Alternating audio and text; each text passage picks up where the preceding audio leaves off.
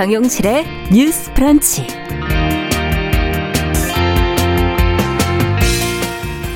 안녕하십니까 정용실입니다. 장애인의 날 기념 주간인 이번 주 어, 뉴스에서 장애인의 현실에 관한 보도가 많이 나오고 있죠. 그런데 우리 뉴스 밖의 일상에서 장애인을 만날 일은 많지는 않습니다. 장애인과 비장애인이 더불어 살아갈 수 있는 제도, 환경, 뭐 사회적 인식이 부족한 탓에 장애인들의 존재가 밀려나고 가려졌기 때문일 텐데요. 어, 최근에 세종시 보건복지부 일대에서 지금 장애인들이 시위를 벌였는데요. 이들이 요구한 건 특별한 게 아니라 시민의 기본적 권리라고 할 수 있는 이동권을 보장하기 위한 저상버스 도입 문제였습니다. 자, 오늘 주간 똑똑똑에서는 이 장애인의 기본권을 보장하고 공존할 수 있는 사회를 만들기 위해 우리가 무엇이 달라져야 될지 이야기 자세히 나눠보겠습니다. 네, 요즘 한국인들의 관심사를 한 글자로 말을 해봐라. 그러면 단연코 돈이 아닌가 하는 생각이 드네요. 다들 돈 때문에 고민하고 돈을 많이 벌어 넉넉하게 살기를 원합니다. 자, 그런데 그러기 위해서 공부하고 낭비를 줄여 나가려는 노력은 또 마음만큼 잘 되진 않는 것 같고요.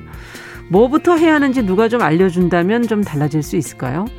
어, 돈으로 인한 고난을 좀 극복할 수 있을까요? 자, 오늘 초대석에서는 돈에 대해서 공부하고 돈과 친해진 경험을 책으로 펴낸 작가 한 분을 직접 만나보도록 하겠습니다. 자, 4월 23일 금요일 정용실의 뉴스 브런치 문을 열겠습니다.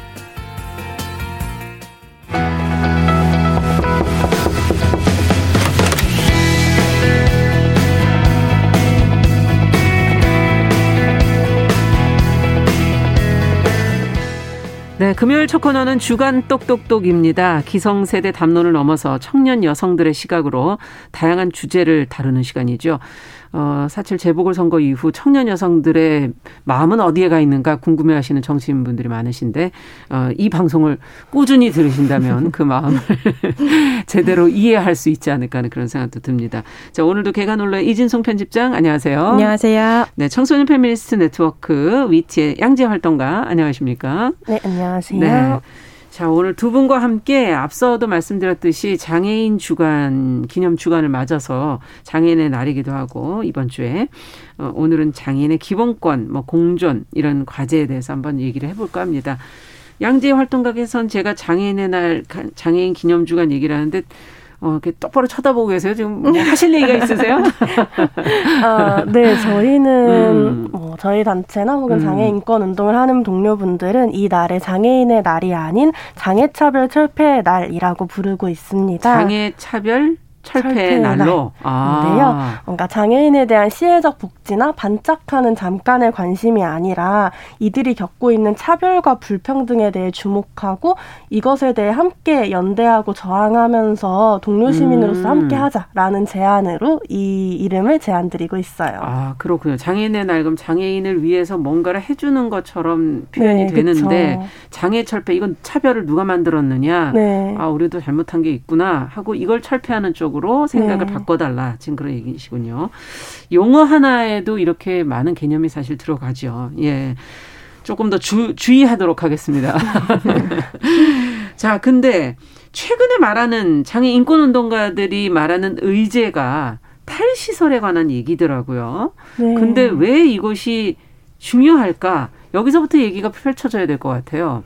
이진성 편집장께서 좀 얘기를 해주시죠. 어, 네. 일단 탈시설 운동이라고 하면 장애인을 시설에 격리되어 있는 걸 당연시 여기는 걸 넘어서 이제 네. 시설 밖으로 나와서 일상을 살아가게 하자는 운동의 일환인데요.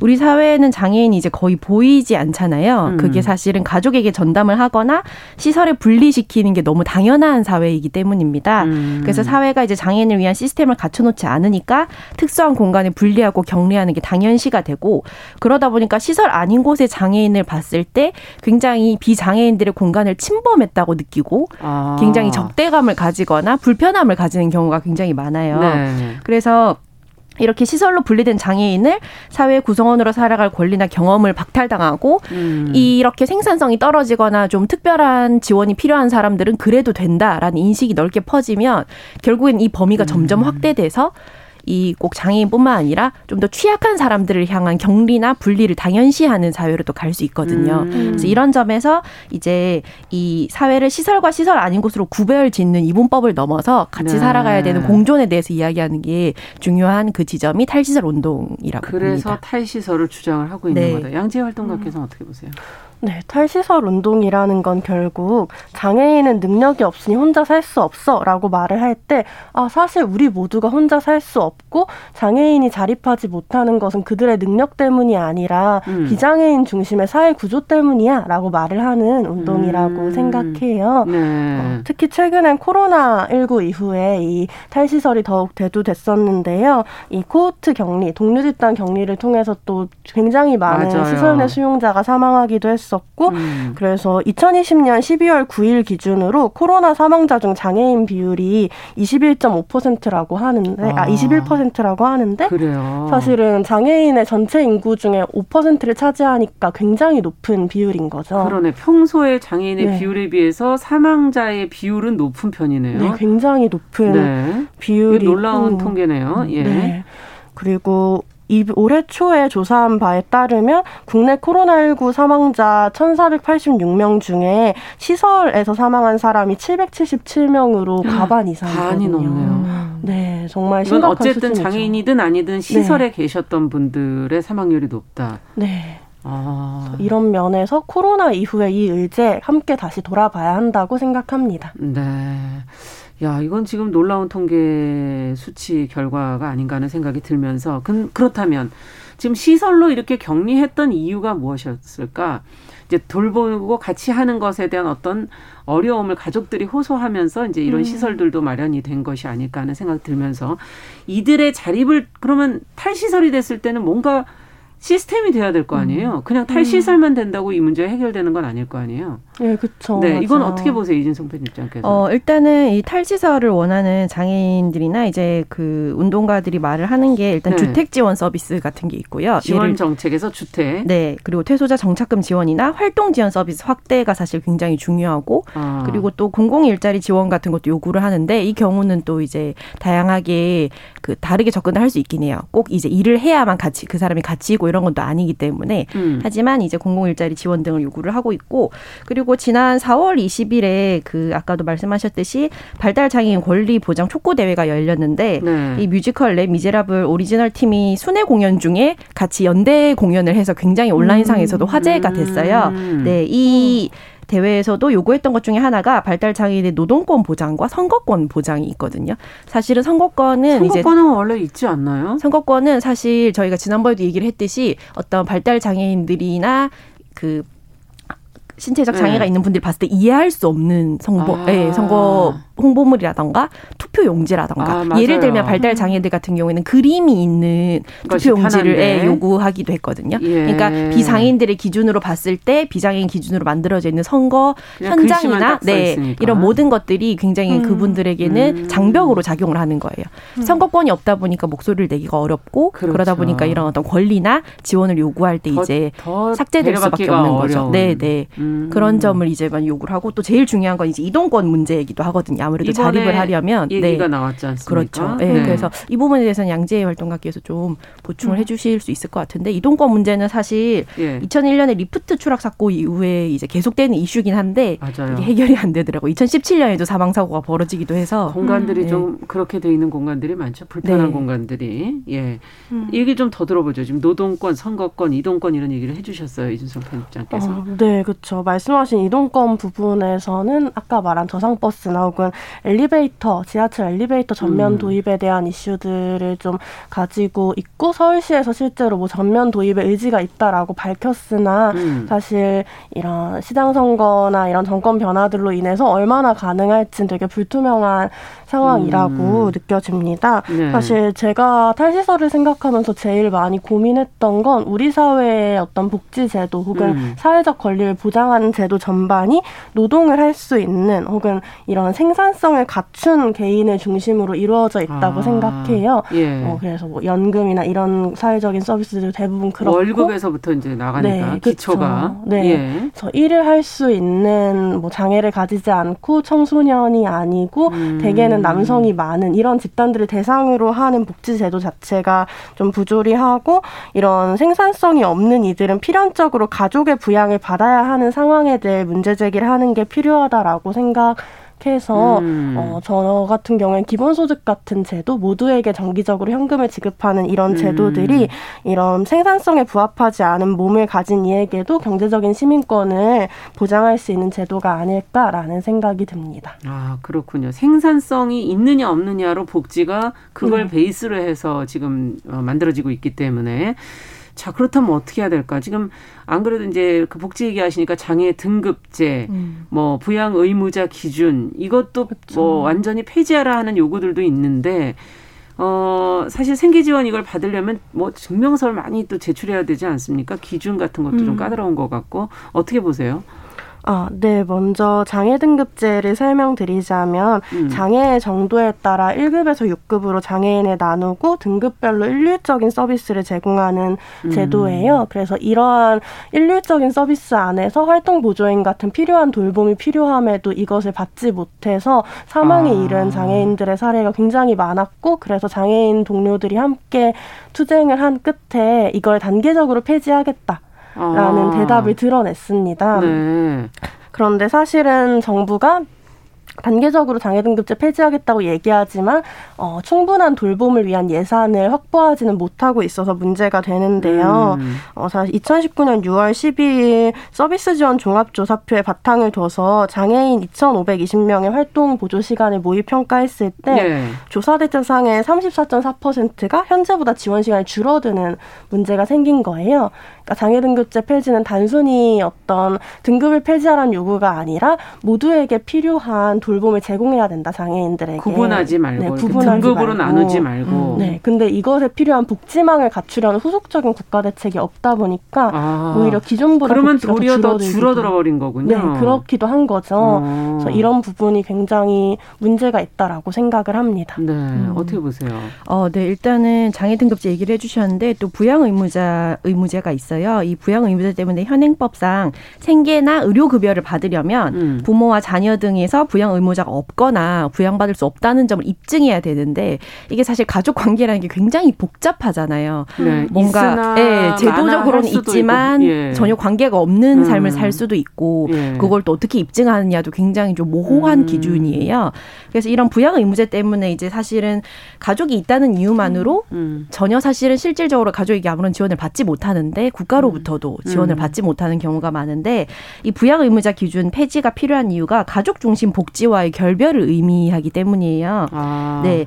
지금까지 이제 가난한 사람들이나 이런 사회적 약자들한테 빈곤의 책임을 떠넘겨온 게 가족한테 이거를 떠넘겨 오는 그렇죠. 게 사실은 굉장히 좀 폭력적인 선택이라고 할 수 있는데 네. 이런 생계급여나 의료급여에서 부양 의무자 기준을 완전 폐지를 해서 이제 가족이 아니라 내 존재 자체로 한 사람의 시민으로 인정받고 음. 이 기본권을 보장받을 수 있어야 한다는 점에서 음. 이 부양 의무자 기준 폐지가 필요하다고 봅니다. 중요하다. 네. 네. 음. 이것도 어떻게 보면 앞서 뭐 장애인들도 등급으로 나눠서 차별했듯이 이건 또 가족을 중심으로 해서 있는 가족이 있느냐 없느냐 네. 이걸 가지고 또 어, 또 다르게 보는 복지를 마련하는 그런 문제가 또 있군요.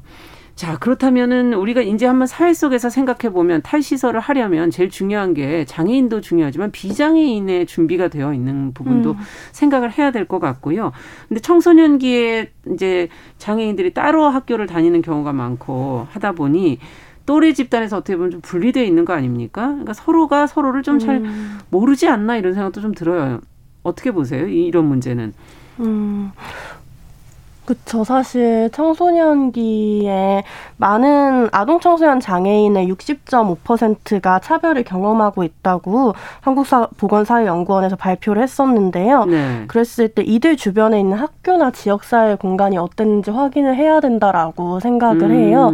어, 제가 초등학교에 재학을 할 때도 뭐 장애를 겪고 있는 친구나 동료들이 있었는데 음. 이들에 대해서 되게 따돌림이나 조롱의 대상으로 삼는 경우가 무척 많았어요. 있었고 네. 그러한 것들이 되게 일상적이고 장난으로 포장되면서 이루어지는 경우도 많았거든요. 음. 그랬을 때 저의 고민은 사실 학교에서 공부를 잘한다거나 뭐 이런 인기가 많은 음. 학생들에 대한 지점들이 명확히 정해져 있고 그건 어른들이 정한 것이기도 하거든요. 아. 공부를 잘한다거나 그 중요하게 어, 생각하니까 네, 예의가 네. 바르다거나 근데 네. 사실 장애인이라는 존재는 그러한 규범들에 저항하고 비껴가는 존재이기도 하잖아요. 예. 뭔가 장애를 가진 이가 학교에서 하루 종일 가만히 앉아 있는 것이 어려울 수 있고 있고 음. 근데 그건 사실 장애인의 문제가 아니라 모두를 똑같은 방식으로 교육하려는 학교의 문제이기도 음. 한 건데 네. 이런 부분에 대한 고민이 필요하고 그래서 실제로 교육부에서 발표했을 때 장애인의 열 명 중에 다섯 명의 최종 학력이 중졸 이하라고 했는데 네. 이건 사실 교육부에서 제공하는 공적인 교육마저도 장애인에게 맞춰져 있지 않다는 것, 장애인에게 아. 충분하지 않다는 것을 의미한다고 생각합니다. 네. 공교육과 사교육의 역할이 있다면 공교육이라는 건 과연 어떤 역할을 해야 네. 하는가라는 질문을 지금 던져주신 것 같고 이진성 편집장께서는. 어, 네. 일단은 이 사회랑 또래 집단으로부터 이렇게 분리가 된다는 거는 적절한 교육을 받거나 원하는 선택을 할 자유를 빼앗기는 건데 음. 이런 학습권 침해가 이제 전체적으로는 어, 선택의 자유를 뺏는 것뿐만 아니라 인간이 사회적인 동물이잖아요. 그래서 음. 서로 이렇게 좀 커뮤니케이션하고 차이를 겸하고 존중하는 그런 기회를 뺏는 음. 거라고 보는데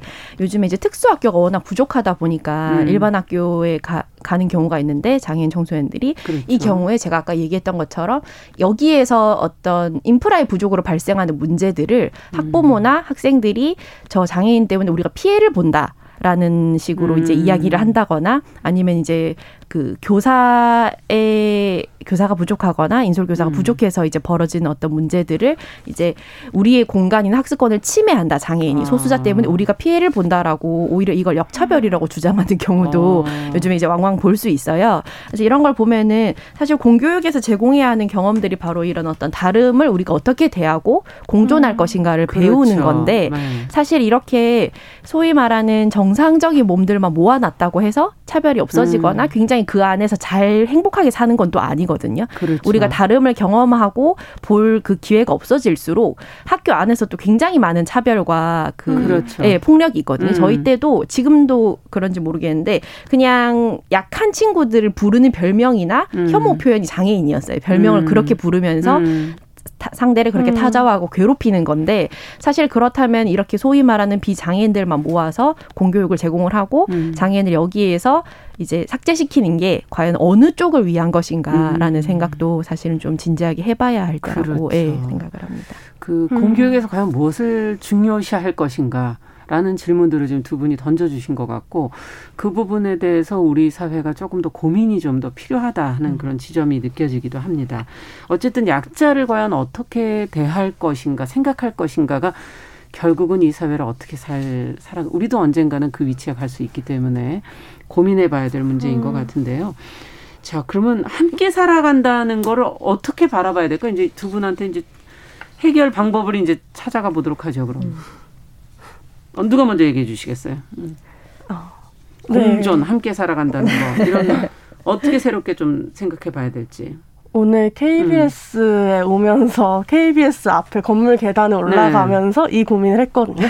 그래서 여기는 아, 왜 계단밖에 없나? 네, 맞아요. 네, 장애인은 함께 살아갈 수 있는가 KBS에서 뭐 네. 이런 질문들이 되게 많이 들었어요. 음. 어, 사실은 이런 이동권 투쟁이나 장애인의 음. 삶의 생존권에 대해 이야기할 때 사람들이 뭐 허구한 날 시위한다, 불법으로 시위한다, 과격하다, 음. 무섭다, 떼쓴다, 혹은 음. 이런 식으로 불법적이고 당사자들이 하는 시위이기 때문에 전문적이지 않다라는 음.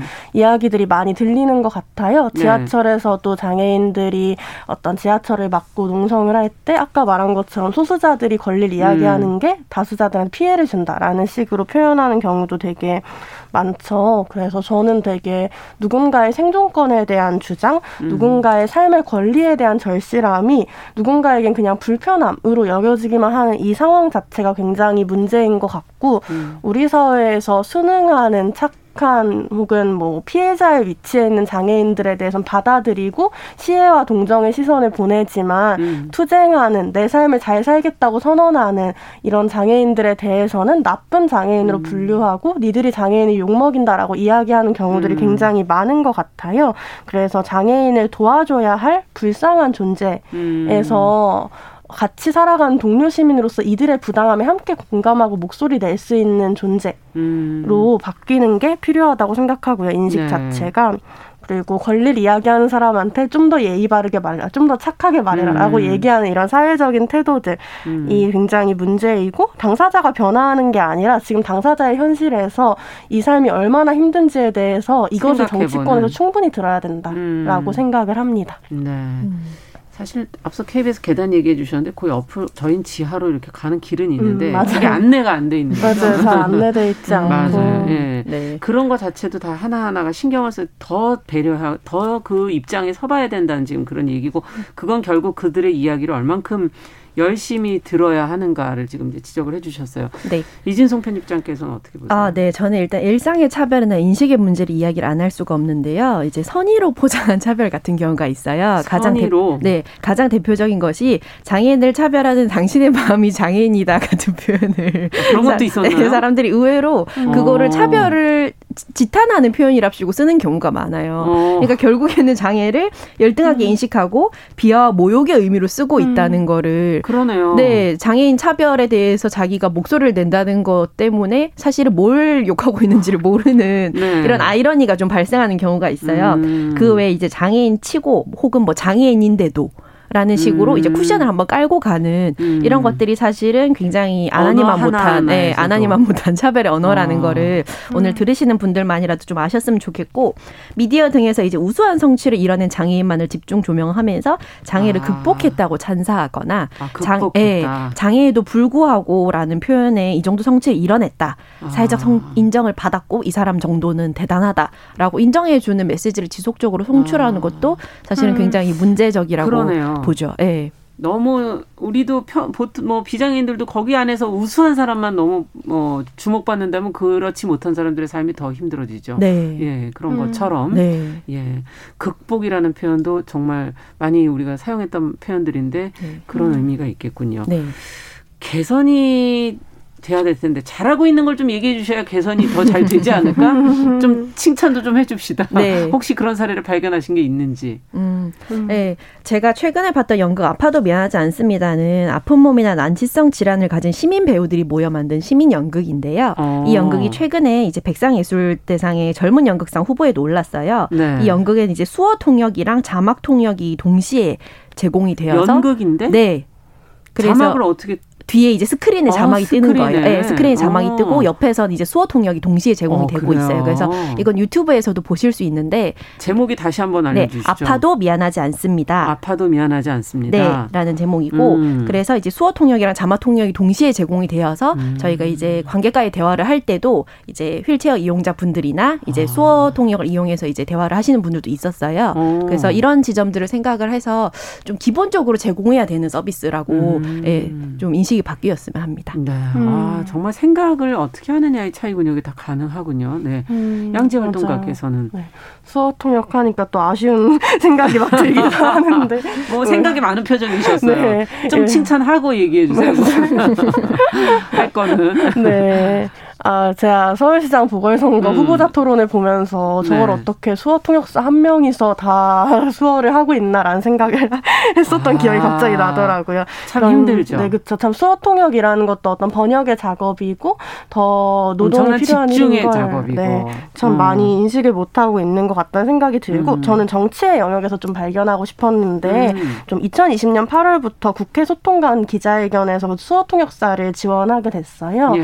그래서 이 국회에서 하는 기자회견이나 다양한 목소리들을 좀 수어로도 접할 수 그렇군요. 있게 된 게 되게 음. 큰 변화로 저는 느껴졌고 음. 또 최근에 제가 여러 차례 말하긴 했지만 좀 서울시장 후보 중에 신지혜 후보께서 발달 장애인이 읽기 쉬운 정책 자료집을 만들었는데 저희 방송 아까, 한번 했었죠. 네, 음. 아까 말했던 발달 장애인 선거권을 위해서 정책 자료집이 더 쉬워지거나 읽기 편안해져야 된다라는 생각이 많이 들었습니다. 네, 자신의 권리를 주장하려면 정치가 좀 제대로 하고 있는 정책에 무엇이 문제가 있는지를 알아야 될 텐데 그것이 잘 전달될 수 있도록 앞서 말한 선거권이라든지 이런 데도 영향을 줄 수 있는 정책 자료집이 어 장애인분들에게도 편하게 익힐 수 있게끔 만들어져야 된다라는 지금 얘기를 해주셨어요. 자, 근데 저희가 마지막으로 이거 참 긴 주제이기 때문에 잠깐만 다루죠. 음. 이 장애인의 문제 속에서 장애인을 어떤 무성적인 존재로 바라보는 경향. 이것은 그들의 어쩌면 어 성욕 그리고 음. 또뭐 재생산권 또 성폭력의 문제 이것과도 다 연결이 음. 되어 있는 거 아닐까 하는 그런 맞아요. 생각도 들어서요. 음. 한 말씀씩 듣고. 아, 네. 예, 일단은 장애인을 무성적 존재로 바라보고 성적 권리나 교육에서 소외시키는 게 결과적으로는 피해자로서의 장애인만을 양산하게 된다는 거를 음. 좀 알았으면 해요. 취약한 만큼 성폭력에 쉽게 노출되기 때문에 이 장애인을 약자를 보호하는 것과 음. 올바른 성교육을 음. 시행해서 성적 권리를 보장하는 게 충돌하는 가치가 아니라 같이 갈 수 있다는 거에 음. 대해서 이제 좀 알았으면 좋겠고 있고 이제 그 이런 성적 자기 결정권을 행사해야 스스로를 보호할 수도 있다는 거. 그렇죠. 예, 이 양면성에 대해서 음. 좀 같이 생각을 해봤으면 좋겠습니다. 음. 네. 장애인 대상 성폭력에 대해 많은 분들이 분노하시는데요. 네. 이 장애인 대상 성폭력의 근본적인 원인은 장애인의 사회적 관계나 경험의 부재로 인한 자원 없음에 음. 기반한 성폭력일 때가 많거든요. 맞아요. 그래서 장애인에게 성이 위험한 거야, 격리해야 되는 거야, 피해야 되는 거야라고 하는 게 아니라 이들이 안전한 환경에서 성을 경험할 수 있게 음. 하는 것, 그리고 친밀한 관계나 자신을 돌보는 관계에서 더 성폭력에 저항하기 어려워지는 경우가 그렇죠. 많은데 이런 경우에도 성폭력 있어 문제 제기할 수 있는 힘들을 만들어내는 것이 필요하지 않을까 생각합니다. 네. 참, 어, 아주 깊은 얘기지만 저희가 좀 짧게 마무리로 들어봤습니다. 네. 두분 말씀 오늘 여기까지 듣겠습니다. 주간 똑똑똑 오늘은 어, 장애인의 기본권을 보장하고 함께 살아가기 위해서 우리가 무엇을 어, 생각해 봐야 될지 같이 이야기 나눠봤습니다. 청소년 페미니스트 네트워크 위티의 양재 활동가 계간홀로의 이진송 편집장과 함께했습니다. 말씀 잘 들었습니다. 감사합니다. 감사합니다. 네, 정용실의 뉴스 브런치 듣고 계신 지금 시각 10시 32분이고요. 라디오 정보센터 뉴스 듣고 오겠습니다. 중앙방역대책본부는 오늘 0시 기준으로 코로나19 신규 확진자가 797명 늘어 누적 11만 7,458명이라고 밝혔습니다. 어제보다 62명 늘어난 숫자로 4월 연속 700명대가 이어지고 있습니다. 김부겸 국무총리 후보자는 정치권에서 종부세를 비롯한 부동산 세제를 손질하다는 주장이 나오는 것과 관련해 신중해야 한다는 입장을 밝혔습니다. 경찰이 서울도시 주택공사 직원들의 뇌물수수 의혹과 관련해 압수수색에 나섰습니다. 지금까지 정보센터 뉴스 정한나였습니다.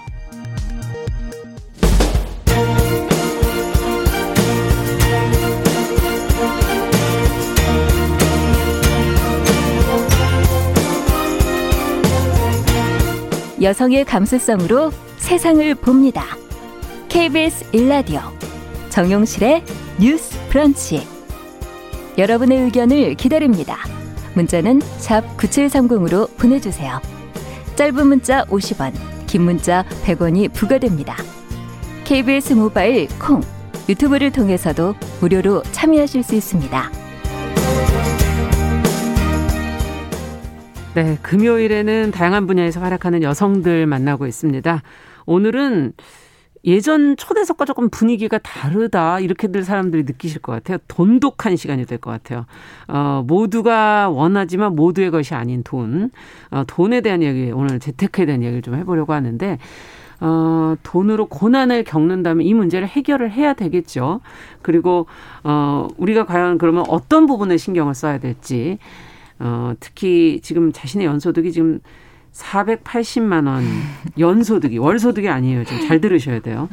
어, 480만 원이라는 사실에 충격을 받고 돈 공부를 시작해서 경제적인 안정을 찾게 된 경험담을 책으로 내신 분입니다. 저희가 이래서 더 주목을 하게 되는데요. 오늘부터 돈 오늘부터 돈독하게라는 책을 쓴 김현 작가 자리에 모셨습니다. 어서 오십시오. 네, 안녕하세요. 돈독 오른 작가 김현입니다. 아, 돈독 이렇게 읽어야 되는데 제가 돈독하게라고. 아, 근데 또 돈독이 너무 오래 가면 안 되고 또 돈을 돈독하게 이렇게 써야 된다. 아, 네. 맞네요. 네. 자, 우리는 원래 돈독한 사이인데 매주 출연해 주시는 저희 책 읽는 코미디언 남정미 씨 어서 오세요. 안녕하세요. 아, 돈 얘기하니까 고독하구만. 예. 돈독하게. 자네도 아. 오늘부터 돈독하게 뭐 이런 네. 얘기일 수도 있겠고요. 예. 오늘부터 돈 독하게 어. 또 오늘부터 돈독하게 아, 뭐 이렇게 얘기를 할 수도 이 있을 것 같습니다. 중의법이네요. 그죠? 예. 예. 아 저는 음. 이 책이 오늘이 불안하지 않고 내일이 두렵지 않게라는 타이틀이 밑에 있잖아요. 네네. 그 책 띠지에 음, 있어서 이 책을 보고 음. 아 내일이 항상 두려운데 아, 사실 아니, 누구나 다 두렵죠. 그렇죠. 예. 아니 근데 우리 김얀 작가님께 많은 것을 좀 빨아가야겠다 생각이 들었습니다. 오늘 유난히 눈이 반짝반짝 하시는데 반짝반짝합니다. 남정미 예. 씨. 예. 연소득 480만 어. 원별 별반 차이 없거든요. 어, 아니 이 숫자에 충격 받아서 보통은 그냥 망연자실하고 그냥 계시는 게 보통 대부분의 반응인데 음. 여기에 충격을 받아 공부를 시작했다. 5기로. 네. 이게 근데 어떤 계기였을까? 음. 정말 그 금액이었는지 뭐를 하셨는데 이 금액이었는지 구체적으로 알고 싶어요. 네. 저는 근데 열심히 살았거든요. 근데 대신 음. 문제는 열심히 글을 썼다는 거. 가 되겠죠. 근데 이게 음. 우리 한국에서는 아직 맞아요. 돈이 그러, 아 글이 돈이 되지, 되기 가 정말 힘드니까 음. 그때 제가 38살이었는데 그 연소득 증명서를 저는 처음 떼봤어요. 그때는 음. 뭐그 제가 부천에서 전세를 살고 있었는데 네. 이제 집을 하나 뭐 그때는 뭐 80% 정도가 나온다. 그래서 뭐 1억짜리 빌라 조그만 음. 거 하나 사서 나 나만의 보금자리를 꾸리고 뭐 에어비앤비나 음. 쉐어하우스를 해봐야 되겠다 하고 있었는데 은행에 갔는데 영수증 증명서를 떼오라는 거예요. 그래서 처음 난생 처음 그걸 떼봤어요. 네. 근데 거기가 지금 480만 원이 찍혀 있었던 거죠. 그때는 제가 이제 그 드라마 계약을 해서 드라마 글만 쓰고 있을 때라 가지고 어, 그 수입이 금액 특별히 지금은 없었을 때 네 그거였던 거죠. 그래서 어. 제출을 했는데 그 은행원도 당연히 4,800이라고 알, 생각을 생각을, 하시고 공이 어디 갔나요? 네, 그래가지고 어. 서로 이제 깜짝 놀랐죠. 서로. 네, 그래서 저는 이제 어. 저는 사실 드라마 작가인데요 이렇게 얘기를 해도 저희 그 자부심이 은행에서는 전혀 통하지 않는 거죠. 그래서 그렇죠. 이러면은 제출을 뭐 80% 나올 수 없다. 음. 뭐, 아. 예, 그렇게 되면서 제가 처음으로 아, 돈이라는 게 단순히 뭔가 사고 파는 게 아니라 내가 하- 하고 싶은 어떤 기회를 이게 이게 돈 때문에 안 되는 음. 경우가 생기는 구나를 제가 느끼고 굉장히 각성한 계기가 됐어요. 그 딱그 아. 찍힌 그 금액을 내가 보고 원하는 뭔가를 하려니 돈이 내 필요하더라. 소득도 문제가 되더라라는 네. 사실을 처음으로 인지하시게 된 거군요. 네, 뭐를 사고 뭐 옷을 좋은 옷을 사고 그런 문제가 아니라 아. 내가 뭔가 했던 계획들이 이 돈 때문에 다 틀어지고 틀어질 수가 있네. 예, 뭐 이런 것들이 안 되는 거에 너무 가슴 아팠던 것 같아요. 음. 왜 원래 이렇게 그 길치들은 그, 그 길의 분위기만 기억한다고 하잖아요. 아무것도 기억을 못 해요. 못- 제가 네. 길치예요. 근데 이제 돈을 벌었던 기억은 있는데, 아, 어. 돈 벌었으면서 힘들었지 않은 기억은 있는데, 모여 있거나 어떤 그런 증 명이 되지 않는 그런 상황. 네. 그렇죠. 네. 마주보기가 힘들거든요, 사실. 네. 정면으로 아. 이렇게. 야, 근데 여기에서 그래서 마음을 먹고 음. 어떤 목표를 정하시고 어떻게 간 거예요? 전 거기서부터 더 궁금해요. 네, 그래가지고 충격을 근데 받았어. 그리고 네, 제가 받았어요? 사- 네, 은행에 갔는데 그리고 그 은행원 분이 그렇게 하실 일은 없었겠지만 스스로 제 자격지심이 생긴 거예요. 음. 내가 뭐, 이- 뭐 얘기를 하는데 아무 용어 이런 것도 아무것도 모르고 돈에 가서 너무 음. 모르니까 아 이렇게 살아서는 안 되겠다. 왜냐면 제가 지금 자본주의 세계에 살고 있는데 여기를 어. 내가 너무 몰랐다. 네. 그럼 이거를 한번 공부를 해보자 해서 어. 이제 내 주변엔 도- 부자도 없고 제가 부자가 아니니까 주변에 부자가 있을 리 음, 없잖아요. 네. 그래서 어떻게 하지? 그렇죠. 어, 어떻게 하지 하다가 아 일단 도서관에 가보자. 도서관에 도서관에 가면은 일단 거기 부자들이 뭐 빌 게이츠고 뭐 아. 뭐다 있잖아요. 거기 그 워런. 버핏이고, 예. 예, 그 어. 사람들이 그 부- 도서관에 있기 때문에 그 사람들이 쓴 책을 읽고 그땐 처음부터는 뭐 워런 버핏 이런 거 읽지 않았고 처음부터는 정말 막 부자 되는 법, 막 부자 사전, 막 이런 것들, 아, 막 부자 돈. 들어가는 아이 네, 책들. 그 제목에 음. 돈이랑 부자만 있으면 다 음. 읽었던 거예요. 왜냐면 제가 그 이상의 것들 받아들일 준비가 안 돼 있었으니까. 음. 그렇게 해서 한 제가 한 결국엔 한 200건 정도가 채워질 때 음. 그제서야 약간 뭔가 눈이 좀 뜨이더라고요. 음. 야. 공, 공통적으로 얘기하는 것들 이제 그런 아, 것들. 모두가 비슷하게 얘기하는 것들. 네, 네. 그래서 사실은 진리는 어. 굉장히 심플해요. 지- 아 그래요? 진리는 네. 아니, 대단한 방법이 있는 게 아니라 저희한테 한두 가지만 좀 얘기해 주신 방송 네, 들으시면서 근데 아마 여러분들도 아실 거예요. 뭘까요? 첫 번째는 네. 일단 허리띠를 졸라매라, 절약해라. 아. 네, 너무 재미없죠. 근데 이게 이게 진실입니다. 아니 너무 힘들어서 지금 대꾸를 못 하겠네. 네, 뭔가 대단한 게 나올 것 같은데 사실은 절약해라. 절약해라. 네, 아. 절약해라. 그 다음에 뭐 두 번째는 돈을 일단 돈에 관심을 주고 과- 돈을 사랑해라. 아, 이것도 무슨 말인지는 모르겠네. 돈에 관심이 가면 해본 적이 없어서 아니. 사랑을 어떻게 하지 돈하고.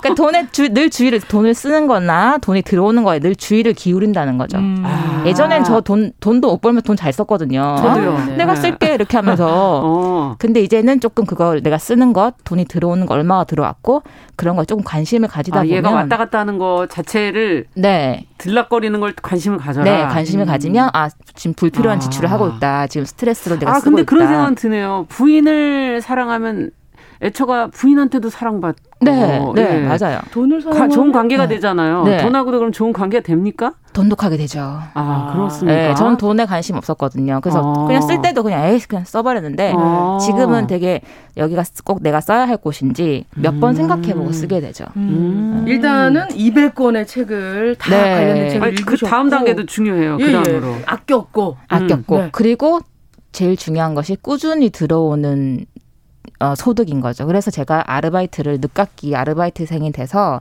지금도 저는 일하고 오늘 월차 쓰고 왔고요. 네. 예. 그래서 월급을 음. 일단은 만들어라. 아, 월급을 예, 만들어라. 제가 일단 작가로 성공하 지 못하면 일단은 그 전에는 생활을 일단 스스로 안정되는 걸 만들어 놓을 수밖에 음. 없더라고요. 그쵸, 그쵸. 예, 왜냐면 어차피 작가도 뭐 그 상위 한 10% 정도만 맞아요. 그 책으로 먹고 살 수 있는 거기 때문에 음. 그게 안 되고 있으니까 지금 제가 10%도 안 될 수도 있어요. 네. 그래서 그거를 조금 현실을 받아들이자 생각했던 음. 것 같아요. 단 얼마가 되었건 월급 네, 꾸준히 들어오는 그런 월급을 그래서 저도 처음에는 180만 원으로 시작을 했는데 네. 직장에 있으니까 이제 사대 보험이 되고 저는 프리랜서 때는 뭐 이런 음. 보험도 자, 제가 들어야 됐잖아요. 그렇죠.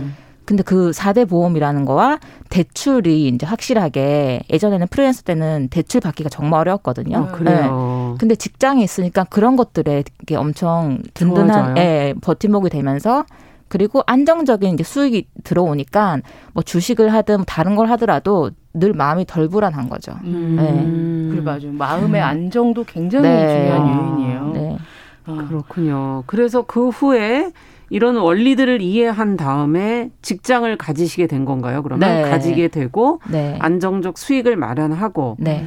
그리고, 그리고 대출을 받아서 네. 대출에다가 제가 있는 돈이랑 저희 어머니의 그 종잣돈 어머니 그 택시비를 아껴 네 3,500만 원이고요. 어. 그거를 그 귀한 돈을 제가 받아 가지고 일단 자그마한 그 부천에 빌라를 샀어요. 어. 그래서 지금은 그 나머지 방을 그 쉐어하우스로 하면서 음. 또네 그 운영을 하고 있죠. 그러면은 거기서 수익은 지금 월급 말고 네 거기서 90만 원이 나와요. 어 그렇군요. 고정 수익이 나오게끔 해놨다. 네. 그게 궁금하네요. 일단 연소득 480만 원 신고했는데 네. 실제 수입액은 지금은 지금은 그거보다 훨씬 그 많이 많- 벌어요. 많으시- 월 월에 월에 480만 원 넘게 벌죠. 이야 네. 그렇군요. 네. 네. 근데 그게 불과 1년 6개월 만에 일어나는 거고, 그러니까 정말 한 번 살면서 한 번쯤은 독하게 진짜 돈독이 한번 올라가지고 음. 해보는 것도 좋은 것 같은 음, 것 같아요. 지금 네. 제가 너무 편안하니까 음. 네. 예전에 비해서. 네. 근데 책을 이렇게 넘기면서 보니까 이제 목차를 보다 보면 어 절약해라 뭐 이런 거는 뭐 사실 아까 얘기하신 네, 것처럼 기본이고. 기본적인 거고 네. 다른 분들도 많이 쓰고 있는 거고 네. 종잣돈 월급 태도 뭐 이런 거 이제 첫 번째 몸풀기로 쓰셨고요. 네.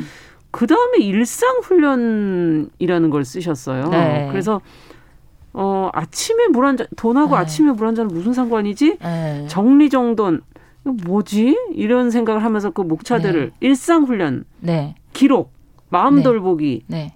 이게 무슨 관계예요? 그게 또 이제 습관이거든요. 음. 습관을 그러니까 제가 지금 부자가 아니잖아요. 그럼 뭐 음. 내가 어떻게 부자가 될 것인가? 음. 이때까지 살아왔던 모든 방법을 바꿔보자. 그게 이제 습관 바꾸기인 거예요. 아. 네, 그다음에 시간 관리. 그러니까 결국에는 이제 돈을 벌다 보면 어느 순간부터 이 시간이 돈이라는 거를 딱 깨치게 되는 때가 오는데 그런 시간이 돈이다. 시간이 돈이죠. 그래서 시간 관리가 정말 중요해요.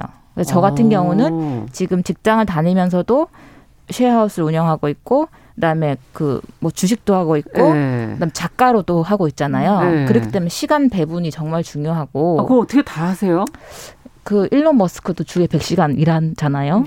어, 일론 머스크를 바로 예, 저는 이제. 예, 저의 이제 꿈은 이제 여자 네. 일론 머스크다. 아. 어, 이렇게 맞아요. 해서 열심히 그러니까 남들보다 두배 어. 버는 이유는 너무 또 심심한 진리지만 음. 남들보다 두 배 남들보다 두 배 일하고 있어요. 그랬기 아. 때문에 버는 건 것 같아요. 그러니까 더 많이 일을 해야 되는 거군요. 네. 시간 관리가 그래서 중요해지는 거군요. 네. 왜냐하면 남들처럼 음. 두 배도 써야 하고 그러다 보면 또 이렇게 우리가 뭐 멘탈 관리 같은 것도 중요해지고 멘탈 관리라는 건 또 어떤 의미에서 필요한 건가요? 그것도 한 번씩 이렇게 하다 보면은 허무함이 밀려올 때가 있어요. 내가 왜 뭘 위해서 이렇게 사나. 그럴 때는 이제 작은 목표를 하나 아. 설정을 해놓고 하나 하나씩 일어 나가는 거. 거기에 아. 이제 물 한 잔, 아침에 물 한 잔도 음. 굉장히 큰 목, 그 작은 어. 성취감을 줄 수 있는 목표가 될 수 있죠. 아, 나는 아침에 일어나서 딱 그것으로 정신을 네. 깨치는 건가요? 네. 음. 아, 먹고 나면은 아 오늘 성, 목표 성공 그러면서 또 훨씬 더 가벼워지죠. 굉장히 굉장히 네. 섬세한 목표네요. 아니, 작은 목표부터 해서 큰 목표까지를 가지라는 네, 네. 말씀이신 그리고 거죠? 아침에 물 한 잔 하다 보면은 그 이제 그런 시간에 얼른 아침 음. 이부자리 정돈하게 되고 음. 아침에 이부자리 정돈하고 음. 남들보다 출근 한 30분 일찍 뭐 10분 일찍 하는 음. 것도 그 하루에 그 태도에 엄청 영향을 주죠. 이 오늘부터 돈독 이거 정말 얘네 어르신들이 맨날 하던 얘기를 그렇죠. 지금 갑자기 네. 맞아 맞아. 아니 젊은 분한테 제가 이거 듣고 있으니까 아니 근데 이 오늘부터 돈독하게 책 읽으면 네. 아침에 운동하시잖아요. 팔굽혀펴기랑 이런 거 체력 네, 관리. 팔굽혀펴기는 예전에는 정말 거의 35개까지 했었는데 오. 이제 지금은 제가 이제 헝그리 정신이 약간 빠져가지고 약간 배불러. 예, 연소득이 넘고 나서는 이제 약간 어 내가 굳이 이렇게까지 할 필요는 있나 하는데 지금 제 책을 보고 어. 아침에 물 한 잔 하시는 분들이 전- 굉장히 많고 예. 어. 실질적으로 자기의 연봉이 막 올랐다. 어머. 예, 그러니까 그 작은 작은 차이가 예. 작은 차이가 중요하네요. 지금 라디오 들으시다가 물 이렇게 지금 다 드시고 계실 것 같아 왠지 근데 지금 예. 저는 아 이런 것을 어디서 따오신 거 아니면 본인이 생각하신 아, 거예요? 근데 이게 다 있는 것들이에요. 그 제가 읽었던 200권 책 중에 뭐 그러니까 습관 파트, 이게 모든 것들을 있어요 이것도? 네, 있죠. 습관도? 네. 어. 그 습관에서 보면은 아, 뭐 아주 사소한 습관 뭐 이런 것들이 있거든요. 음, 네. 그렇군요. 그리고 보니까 이제 뭐 동전을 일단 아끼고 뭐 이런 음. 얘기들도 본인이 직접 하신 것도 음. 이렇게 나와 있고 그러면 어느새부터 아까 전에 이제 돈을 음. 좋아해 돈이 온다고 했는데 돈이 나를 좋아하기 시작해 어머 얘 나 따라오네 이렇게 느꼈을 아. 때가 어느 언, 언제였나요?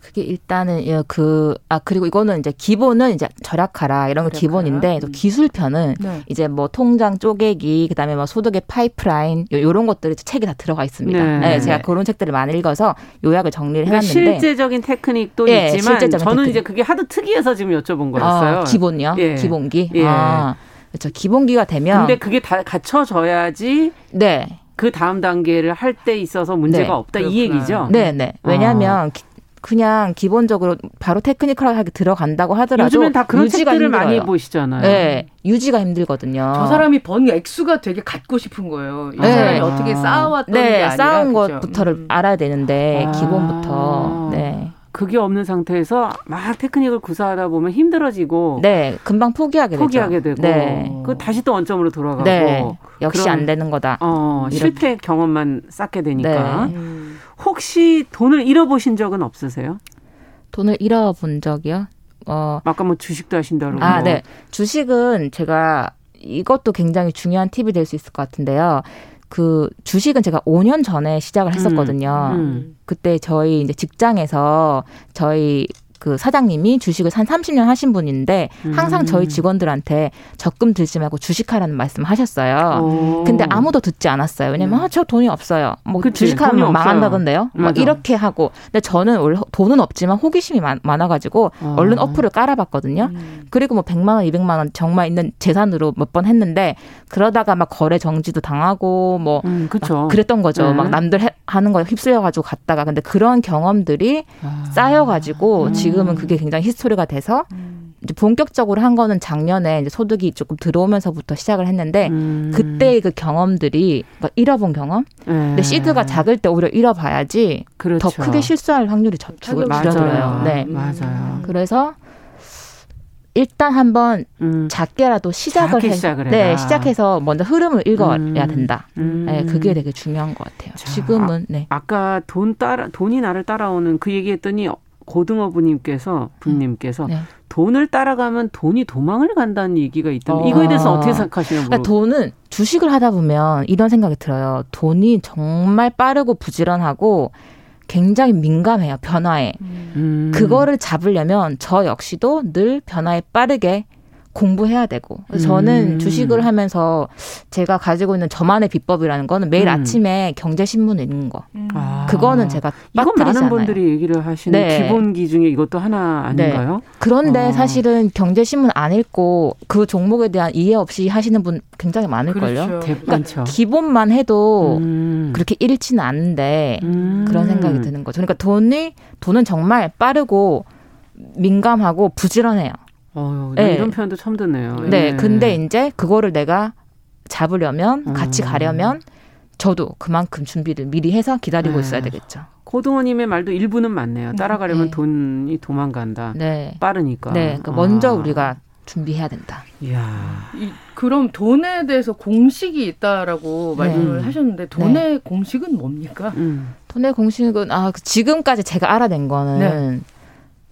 열심히 하면 열심히, 하면. 열심히 하는 만큼 들어온다. 우리, 우리 할아버지 할머니가 말씀하셨죠. 아니 부지런하고 절약하고 열심히 네. 해라.